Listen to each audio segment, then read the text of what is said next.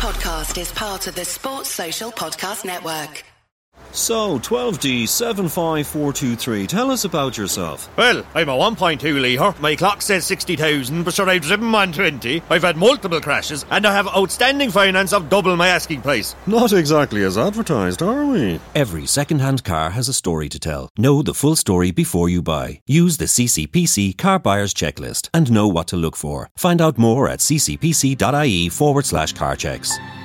From the Competition and Consumer Protection Commission.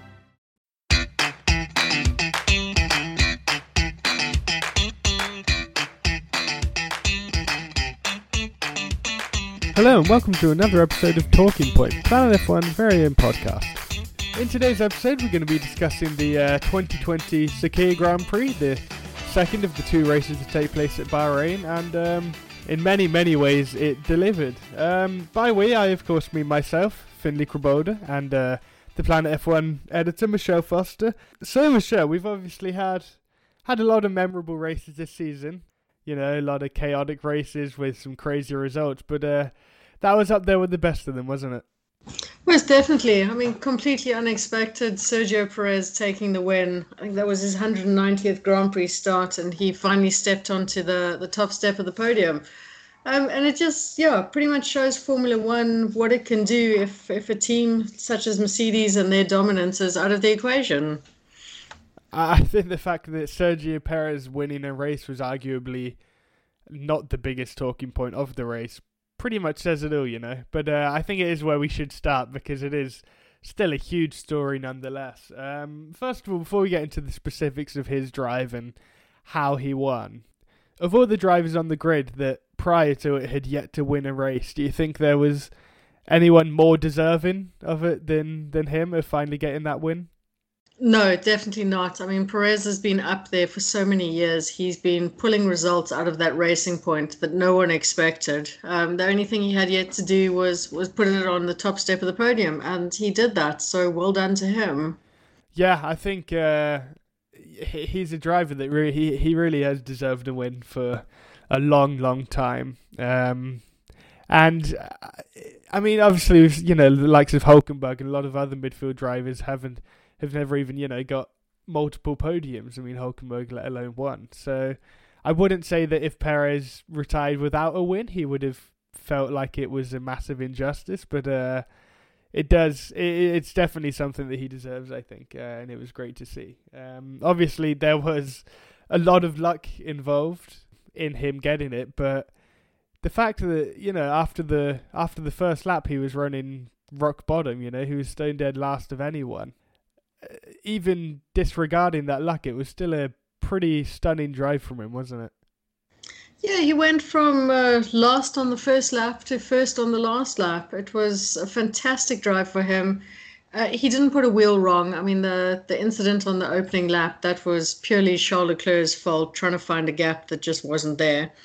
Perez got pitched into a spin, um, and instead of putting his tail between his legs, he he knuckled down. He did the job and put himself in the hunt for a podium position. And that podium became a race win when Mercedes imploded. So you really got to credit the bloke. I mean, he did he did everything right. He did everything that he possibly could. Racing Point were faultless on the night as well when it came to his strategy, his pit stops, and everything. So well done to the team as a whole. It was a, it was a really fantastic result. And like you say, I don't think there's a single person in the paddock who who I mean, even poor George Russell who who would feel bad about the fact that it was Perez who took the win.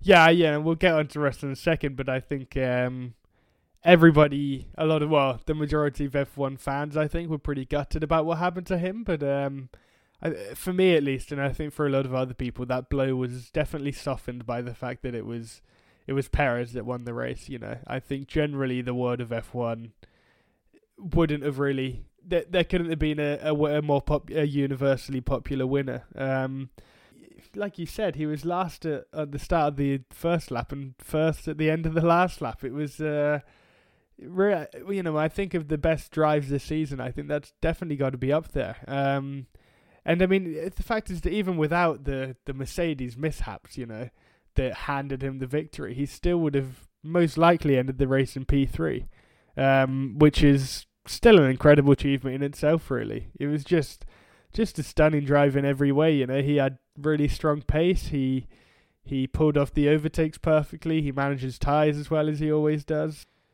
Yeah, we've obviously spoken a lot in, in in the last few months about whether he should have a seat next season, whether he should be replacing Albon at Red Bull. I mean, this we we, we already in agreement that he, he should, that he deserves that seat. But I mean, I'm I'm pretty sure for the majority of the F1 world, this this convinces them. Do you think this win has has been enough to convince Red Bull finally? Oh, one could only hope so. I mean, the, the chap really did do nothing wrong. It should have been his third podium in, in three races if it wasn't for the engine failure in Bahrain last weekend. I mean, Sergio Perez has shown himself to be a star, and it's not just this season that he's done it. He's done it in many seasons before.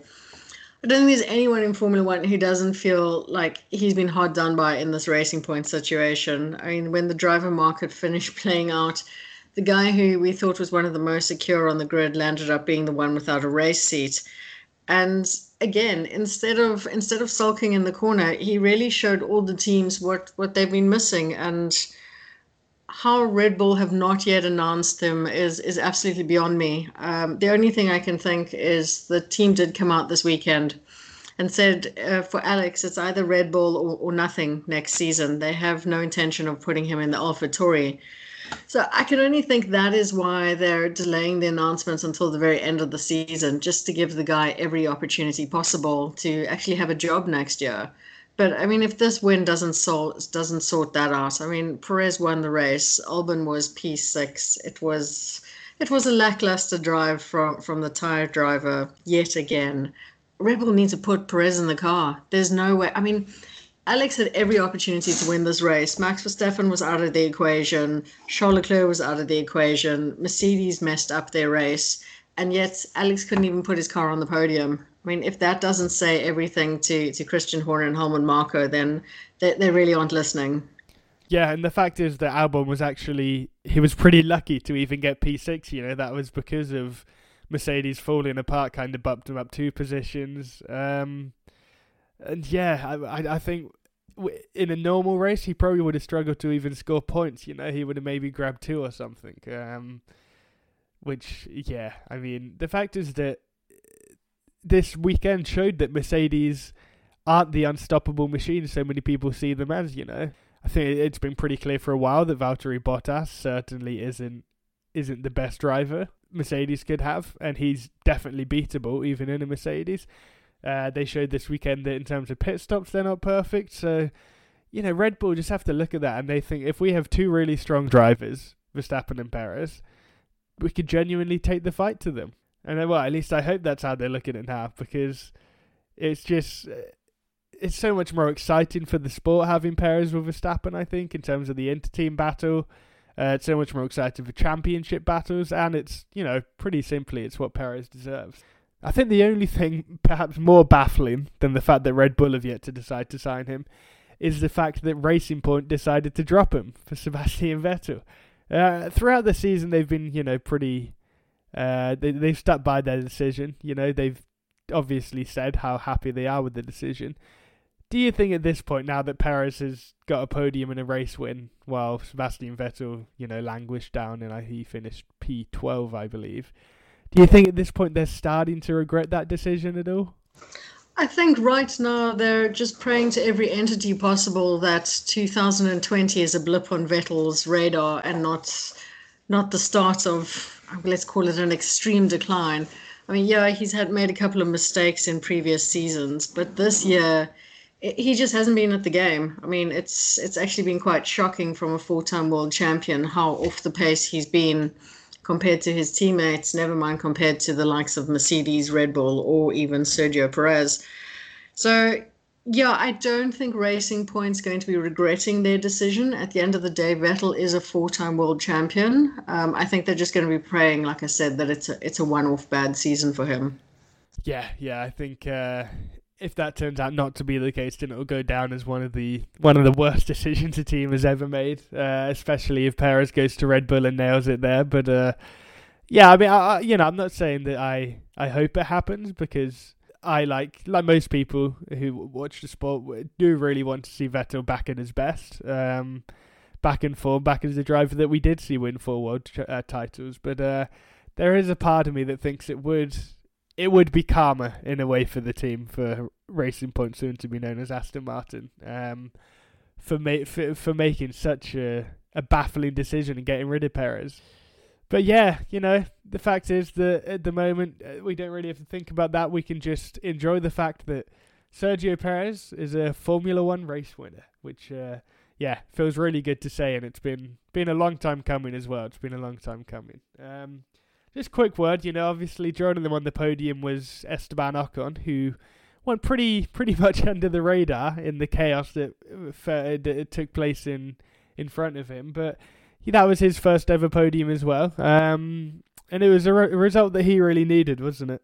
It was a result that he desperately needed. I mean, in the in the paddock on Friday, there was a rumor going around that Pierre Gasly has already signed or has an agreement in principle for the Renault race seat in 2022. So Ocon really needed to show what he can do. You know, like Perez, you could argue the fact that he benefited from other people's misfortunes. But I mean, how often in Formula One, unless you're Lewis Hamilton, do you win a race by benefiting from other people's misfortunes? It's it's pretty much uh, the story that that happens, you know. So yeah, well done to him. I mean, it was it was really good for him. It was nice to see somebody else new on the podium. Um, in a season that's just been absolutely weird in every way, shape, or form. Yeah, it's it was a great result for him and give him a lot of confidence going into next season. I mean, next year he's going to be up against Fernando Alonso. And if if there's ever a driver to be scared of having to take on, I mean, Fernando Alonso would have to be right there with the best.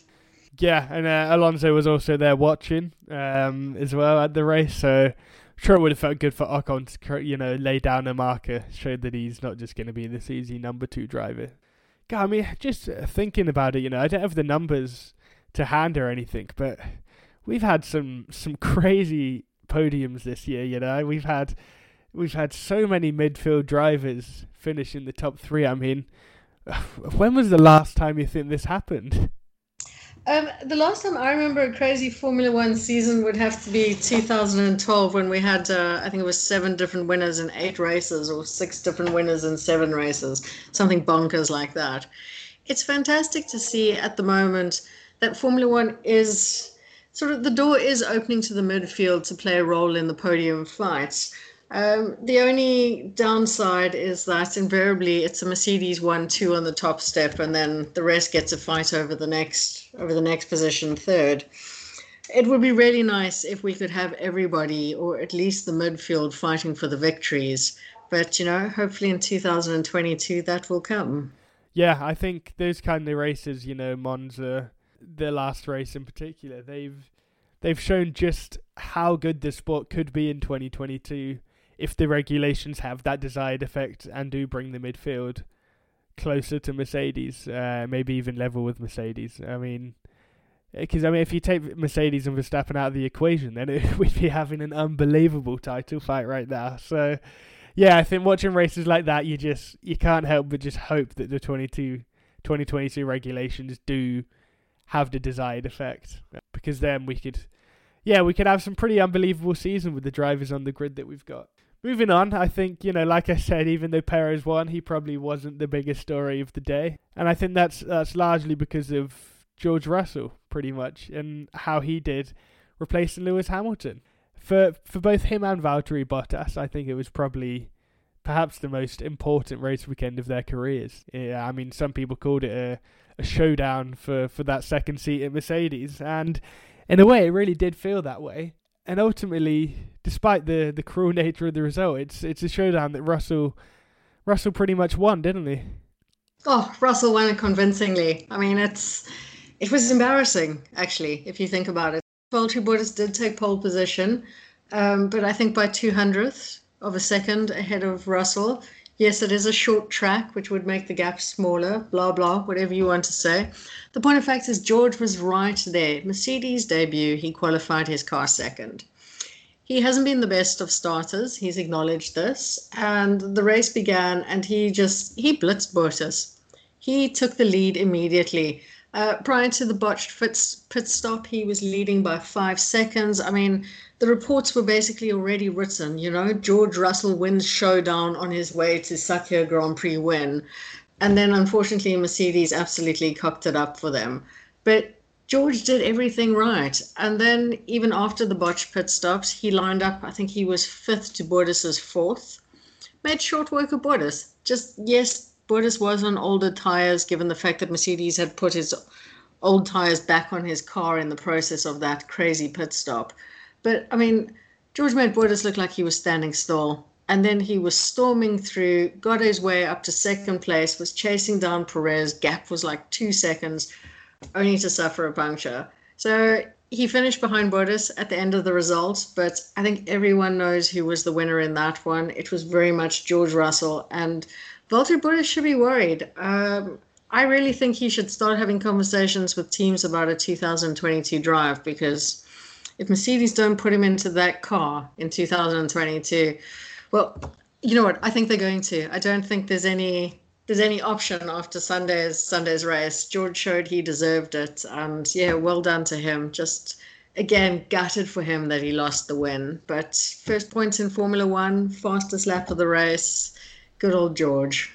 Yeah, yeah, it's something, isn't it? It's uh, it should have been so much more, though. You know, I, at one point when he was, I think after the first pit stops, he was eight seconds clear of Bottas, and to me, I it really felt it felt similar to Verstappen's first race at Red Bull back in um, Barcelona in 2016, where it, it felt like a, a star was being born. You know, like Toto Wolff said, it really did feel like one of those moments where we were witnessing the emergence of one of Formula One's future stars. Um, and to be honest, before before that race, I hadn't been entirely convinced that Russell was at that level. Um, you know, obviously he was he has excellent Saturday pace, but he's on Sundays he'd often failed to deliver. Um, and I wasn't fully convinced that he was he had the talent to be at that level of kind of you know the other young drivers like Verstappen and Leclerc. But um, yeah, I mean, I'm fully convinced now. It was it was so impressive in, in every way. You know, he he he had the outright outright pace that we've always known he had, but also he made some really good moves, especially late in the race when he had to when he had to recover from his team's mistakes. And you know he was just so calm and composed as well, um, which is, yeah, I mean, not an easy thing to do when you're driving the car of a seven-time world champion, expected to at least finish second, but uh, it just didn't phase him. I mean, you know, obviously you've said that uh, you said that it's pretty certain that Mercedes will give him a seat for 2022, which, yeah, I agree with. I, I think it is. Do you think there's any chance now that they might be thinking about giving him a seat for 2021? You know, whether it be in place of Bottas. You know, obviously Bottas is under contract, but as Racing Point have showed, contracts can be broken. Um, or may, maybe even, do you think it could play a role in the negotiations with Lewis Hamilton? Toto has said several times this weekend, because of course you can imagine this has been this has been the question that's been thrown at him left, right, and centre. Um, he's adamant it's not going to play a role in negotiations with Hamilton. You know, he says there's just too much respect between the two of them for them to even have considered doing so. You know, it could have gone either way. If George has had a bad weekend, Lewis could have asked for an extra five, and if George had a good weekend, you know, Mercedes could tell him they were open to paying him five less. But you know, it's an eight-year relationship. It's a relationship that has had so much success in it. I mean, six world titles, um, seven championship doubles have been in the equation as well. I don't think George's performance is going to impact Hamilton's talks with Mercedes in any way, shape, or form. However, Bottas is I. You know, I would love to see Mercedes put George in that car for next year. I think it would be great for him to be able to learn alongside Lewis Hamilton um, in a car that, that we know is we know is a championship winning car. We know is it's a race winning car. Bottas does have a contract in place. Toto Wolff is is adamant that they they're going to honor that contract, and Williams will honor theirs with George. But I think after this weekend's race, you know, even Finnish pundits are saying that that Bottas kind of he's shown that he doesn't deserve that seat. I mean, he he got his ass handed to him by the rookie, you know. So if he does stay with the team for next season, which it does look like he will, uh, 2021 is going to be his last year with Mercedes, unless he pulls a rabbit out of a hat and destroys Lewis Hamilton. And we all know that's not going to happen. Yeah, I mean, you know, it, it was it was a bit of a surprise when Rosberg beat Hamilton in 2016, but the fact is, there'd been signs it was there. You know, he ended 2015 by dominating him, um, and he got into his head as well.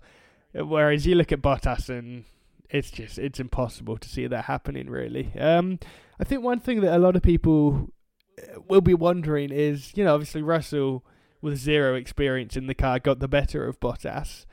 I think a big question is does that is that because of just how good Russell is? You know, is that just because he is this this you know once in a lifetime talent that's going to be the next Hamilton, or is that because Bottas simply isn't particularly good, and we just haven't taken notice of it because he's been alongside Hamilton. It might be a combination of, of both things. Also, thrown to the fact that the Mercedes is a really good car, which uh, you know Daniel Rick came out after qualifying and said that that does make it easier for a driver when you you step in from a bad car to a really good car. It, it makes it a lot more comfortable to race. But I mean, even having speaking speaking about comfort, um, Russell was in a car that was that was too small for him. He had to wear boots that were a size smaller. Uh, he's a size 11. He had to put his shove his feet into a size 10 in order to in order to make it into the car. And yet he still had the measure even through all that discomfort on Valtteri Bottas. I think unfortunately what he really did was he showed that Bottas is an average driver. He showed that the W11 is a phenomenal car as for whether he's shown whether he could be the next Lewis Hamilton, that that's a case of time's going to tell. Yeah, yeah, it's uh, it's a big, big, big boots to fill, literally, uh, replacing Hamilton, I think. But uh, yeah, it's it, it, it's a good position for Mercedes to be in. I think you know with Hamilton. Uh, yeah, I, I, I, I'm pretty certain he'll be around at Mercedes next season. Uh, but after that, you know, it, it starts to be less clear. Um, if he wins eight world titles, you know, he'll be approaching 40 sooner rather than later. So, yeah, I mean, I, I think Russell is pretty, pretty. I mean, yeah, he's he's certain to be in a Mercedes in 2022. I think if it's if Hamilton retires, then it'll be in place of Hamilton, and if Hamilton doesn't retire, then I think it'll be it'll be in place of Bottas. Just a last word on Russell. I mean it's obviously it has been so hard to tell because he's been at Williams, um, and it is still difficult to tell now because he did have the privilege of being in the fastest car on the grid. But um, just how talented do you think he is? You know, if you compare him to the other youngsters of this generation, um, compare him to Verstappen, to Leclerc, to Lando Norris, where do you think he ranks in that group? Yeah, I think probably behind Max Verstappen, in that Max really is a, a phenomenal talent. Um, a little bit of an ego on the side, but when you put him in a race car, he's he's really really good. But you got to remember, like Russell has won junior series. He he won the FIA Formula Two. He won the GP3 series. I mean, the guy has shown that that he really does have talent, and he's really good. Some drivers, yeah, they win in the junior series, they come into Formula One, and they just don't seem to have it. I think Russell on Sunday showed us that he does have it, even in a Formula One car. No, yeah, either he needs to step into the Mercedes or Williams need to improve their car. But unfortunately, I really don't see Williams making any great strides forward next season. With the lack of regulation changes, that's difficult to happen. But um, yeah, it's a good point you make. You know, because it is worth remembering that you know back when Russell, Norris, and Albon were all in Formula Two together before they were promoted, Russell was the one who won that battle. He was the one who won that title, and he won a lot of championships before that as well. You know, against a pretty strong, a pretty strong generation. You know, a pretty strong group of drivers.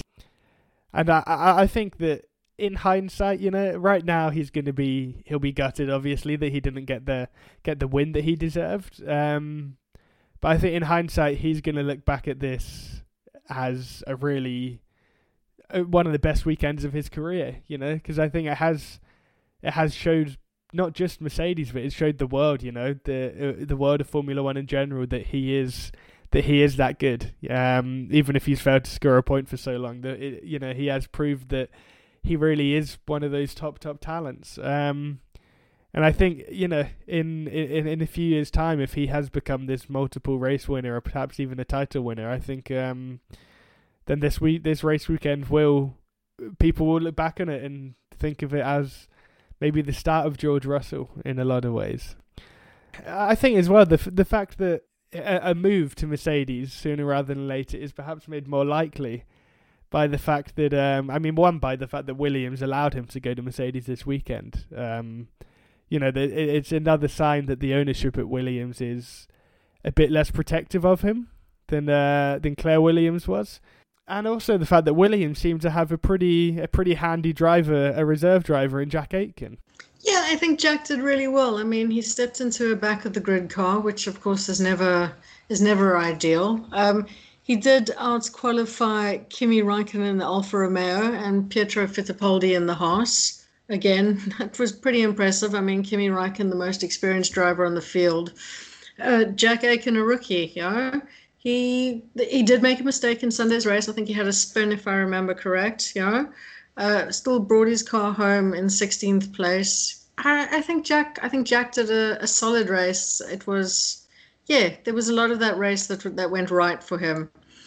Um, unfortunately, you kind of get the feeling like unless this is a case of uh, George Russell will be back in the Mercedes for this weekend's Abu Dhabi race, that was probably a one-off for Jack, unfortunately one of those unlucky drivers that unfortunately can't bring too much other than his talent, which you know should be enough, but ultimately isn't a lot of the time. Um, eh, I mean, one one last word I think on this race. You know, I think there's uh, obviously Russell, Bottas, Perez with the big talking points, but um, I think it's worth w- worth quickly discussing the track that we had. Um, because I mean, obviously, sub you know laps of well under a minute, uh, 87 laps of the race. Not quite an oval, but uh, the closest thing we're going to get in Formula One. It was, yeah, it was it was the most unique layout, let's say, that we've had in the sport in a long time. Um, given the race we had, do you think um,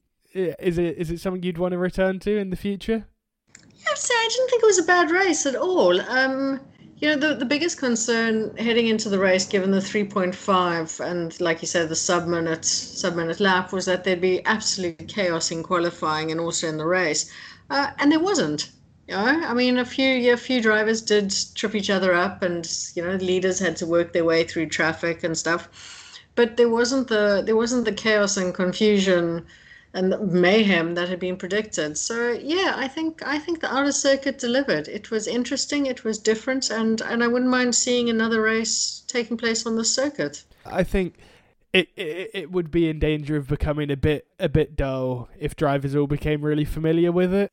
You know, I, I yeah this like I said this weekend was made a lot more interesting by the fact that there were a lot of lot of mistakes. You know, there was obviously the first corner incident with Leclerc, Verstappen, and Perez, and then there was Jack Aitken brought out safety car by um, losing his front wing, hitting the barriers at the final corner. Um, so I do think that you know, is is a regular fixture on the calendar. It would maybe become a bit a bit same old um, as drivers got used to it. But I think you know it could be worth alternating it with the normal Bahrain layout. You know, year in year out, because to be honest, in the in recent years, the the normal Bahrain track hasn't exactly produced the best races anyway. Um, I think, uh, yeah, in a, in a lot of ways, it definitely delivered that kind of track, and it is nice to just have something different on the calendar as well. I think. God, we've only got one race of the season left, which is, uh, yeah, it's a strange thought in a way. It, uh, it is one of the shortest seasons that Formula One has had in a long, long time, but um, I don't know, it doesn't really feel that way, does it? No, I mean it feels like it's suddenly coming to a, a mad rushing end. Uh, you know, three races to end the season does unfortunately make it feel a bit a bit longer than normal. But yeah, ending in Abu Dhabi next weekend, uh, final race. Unfortunately, not the final race for Romain Grosjean. He unfortunately has gone home to Switzerland to get his hand seen to because I think the one burn is not healing quite as it should be. So, yeah, his Formula One career unfortunately came to a premature end with last Sunday's crash. Uh, we wish him all the best, both for his future and for his health. Um, I'm pretty sure. I'm pretty sure his wife and his kids are, are really looking forward to, to having him back home and having him safe. Uh, but yeah, I mean, he's he's hoping for a good a good final race to the championship. P three is still up for grabs. Um, I think in the constructors, P four in the drivers. Uh, Perez has that by thirteen points ahead of Daniel Ricciardo. So yeah, there's there's still going to be a lot of fun and games next weekend. Yeah, yeah. I mean, um, Abu Dhabi often, you know, if there's not much to play for, um, doesn't doesn't produce the best racing. But uh, like you said, I think there is a lot to play for. You know, there's yeah, there's battles in the championship. There'll be standing drivers, um, at least one, maybe maybe uh, two more if Hamilton can't return. Um, yeah, just to mention Romain Grosjean, I think uh, yeah, I've been a a massive fan of him since he since he joined the grid in 2012. Uh, maybe maybe one of few, um, especially as time's gone on. Um, but I have been, and yeah, it's uh, it, it, it's never right. I think for a Formula One driver to finish their career uh, in that way, you know, whether not being able to do it on their own terms. Um, but when it was announced he'd be leaving, I thought, oh, well, after he's driven his last race, I'll feel really gutted about it. But to be honest, uh, I don't feel the way. I'm just just happy that he's that he's uh, alive, basically, that he's healthy. Um, and I'm sure that's the way he feels as well. But yeah, one more race. And yeah, like we said, that's next week in Abu Dhabi. Um, well, Michelle, thanks for coming on today. Always a pleasure, Finley. And uh, as always, thanks to uh, everyone for listening. Um, like I said, we'll be back next week for the for the episode on the final race of the season. Um, and in the meantime, then be sure to keep an eye on our website, planetf1.com, um, to find out if Lewis Hamilton will be coming back for it or if we'll get to see Russell and Mercedes again. And keep an eye on our social media channels as well. Our Facebook is simply Planet F1 and our Twitter is Planet underscore F1. Also, if you've uh, if you've enjoyed this episode and you've enjoyed the rest of the episodes that you've listened to this season, then uh, be sure to leave us reviews on Apple Podcasts too, because uh, yeah, goes a really long way to helping us out. So yeah, thanks again for listening, and we'll see you next week. Bye.